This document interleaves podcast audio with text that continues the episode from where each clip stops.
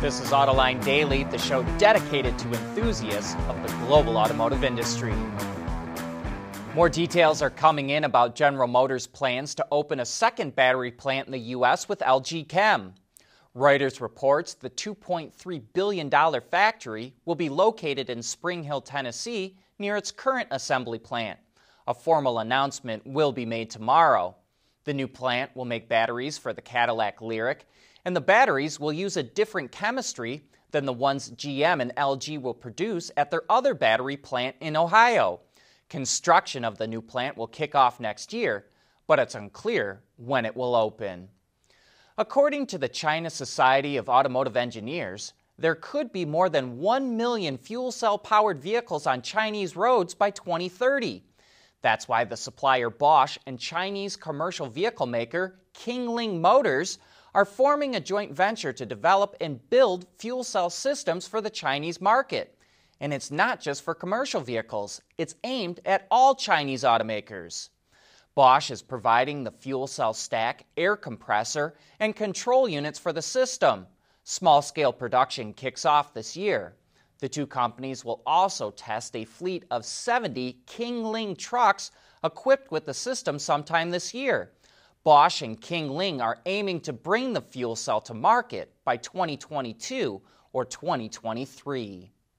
Polestar, the spin-off from Volvo that's owned by Geely, just raised over half a billion dollars from Chinese and South Korean investors, 550 million to be precise. Polestar says the money will help accelerate product development. Currently, it only has two models. The Polestar 1 a plug-in hybrid with a $155,000 price tag, and the Polestar 2, a BEV sedan that starts at 60 grand. Next year, it's going to add the Polestar 3, an electric fastback crossover.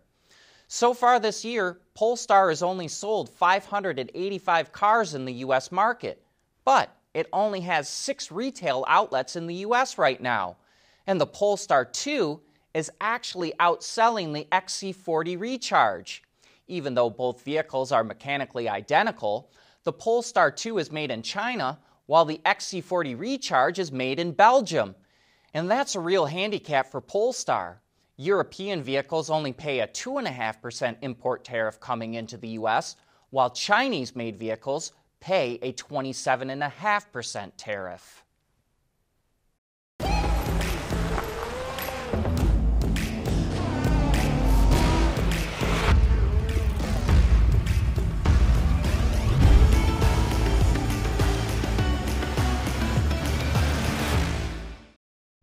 We want to know what drives your testing. OTA, connected car, diagnostics, remote testing. Intrepid Control Systems is here to help you work from anywhere. Intrepid Control Systems, driven by your data.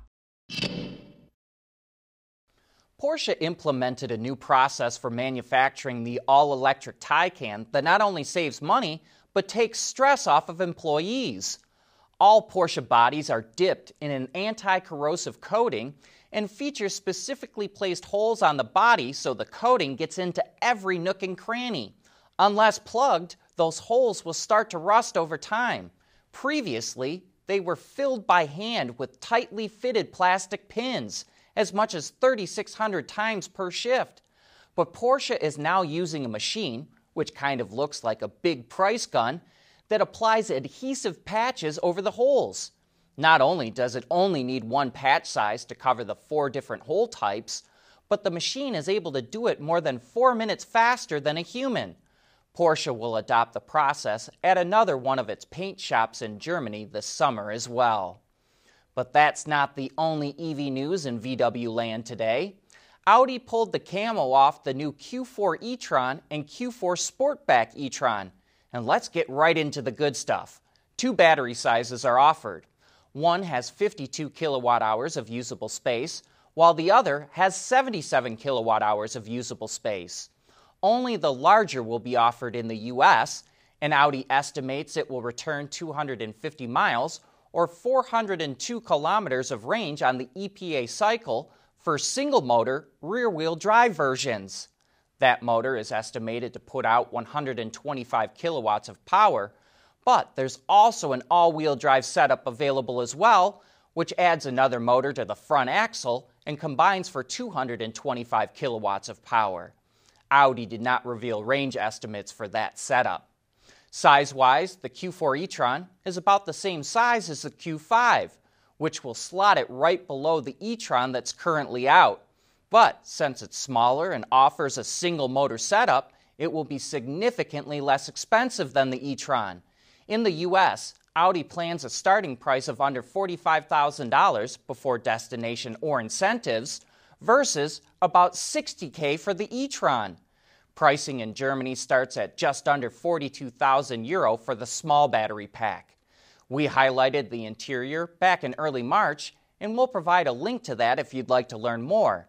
But as you can see, the focal points are large digital display screens and a push button gear selector. Both models go on sale in Europe this June, while they're scheduled to arrive in the US before the year is out. And this makes for an easy segue to our reminder to tune in to this afternoon's Autoline After Hours because our guest is Matthew Motostafe, the project manager for e-tron vehicles. So, join John, Gary, and Stephanie Brinley from IHS Markit to learn more about Audi's transition to a full electric lineup. And one last bit of EV news. Mazda announced the MX30 will first be available in California this fall. And for those of you wondering about the rotary range extended version, it arrives as a 2023 model year vehicle. The world is changing at an ever increasing pace. No matter what the mode of transportation, there is always the need for an efficient propulsion system. And that's exactly what Borg Warner has been doing since the earliest days of the automotive industry. Automated and autonomous driving are important developments that help make the traffic of the future safer, more efficient, and more comfortable. We are ZF. Spanish automaker Seat is spicing up its small models, the Arona and Ibiza. Since the vehicles are basically the same but with a different body type, they share an interior. The center display screen now sits in a floating position higher on the dash, which required the middle air vents to move as well. Seat really massaged the whole dashboard, which features new round air vents in the corners and a number of color accent panels. Both vehicles offer a range of gasoline engines as well as a CNG option, which are all paired to either a manual or dual clutch transmission. In the styling department, the Arona has the biggest changes, highlighted by fog lamps that now flank either side of the grille. But the Ibiza gets a few minor tweaks as well. Well, Godzilla just got a little meaner.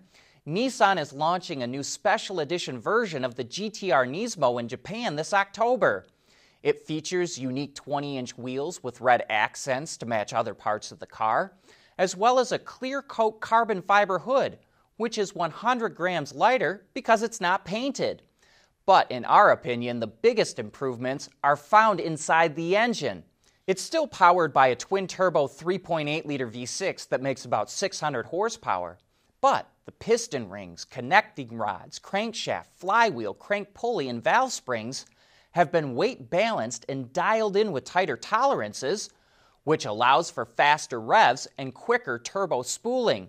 Nissan didn't reveal price, but a standard GTR Nismo costs nearly $211,000, so you know the special edition will top that. And you know that Hellcat engine continues to prove to be a home run idea. Consumers just can't seem to get enough of them. And now Dodge says it's expanding production of the Durango SRT Hellcat.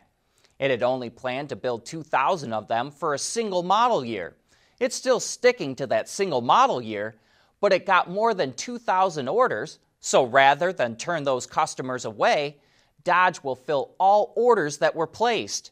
It wouldn't say how many that is, but as we said the other day, prices can go over 90 grand so there was no way Dodge was going to leave that source untapped. And with that, we wrap up today's show. Thank you for watching.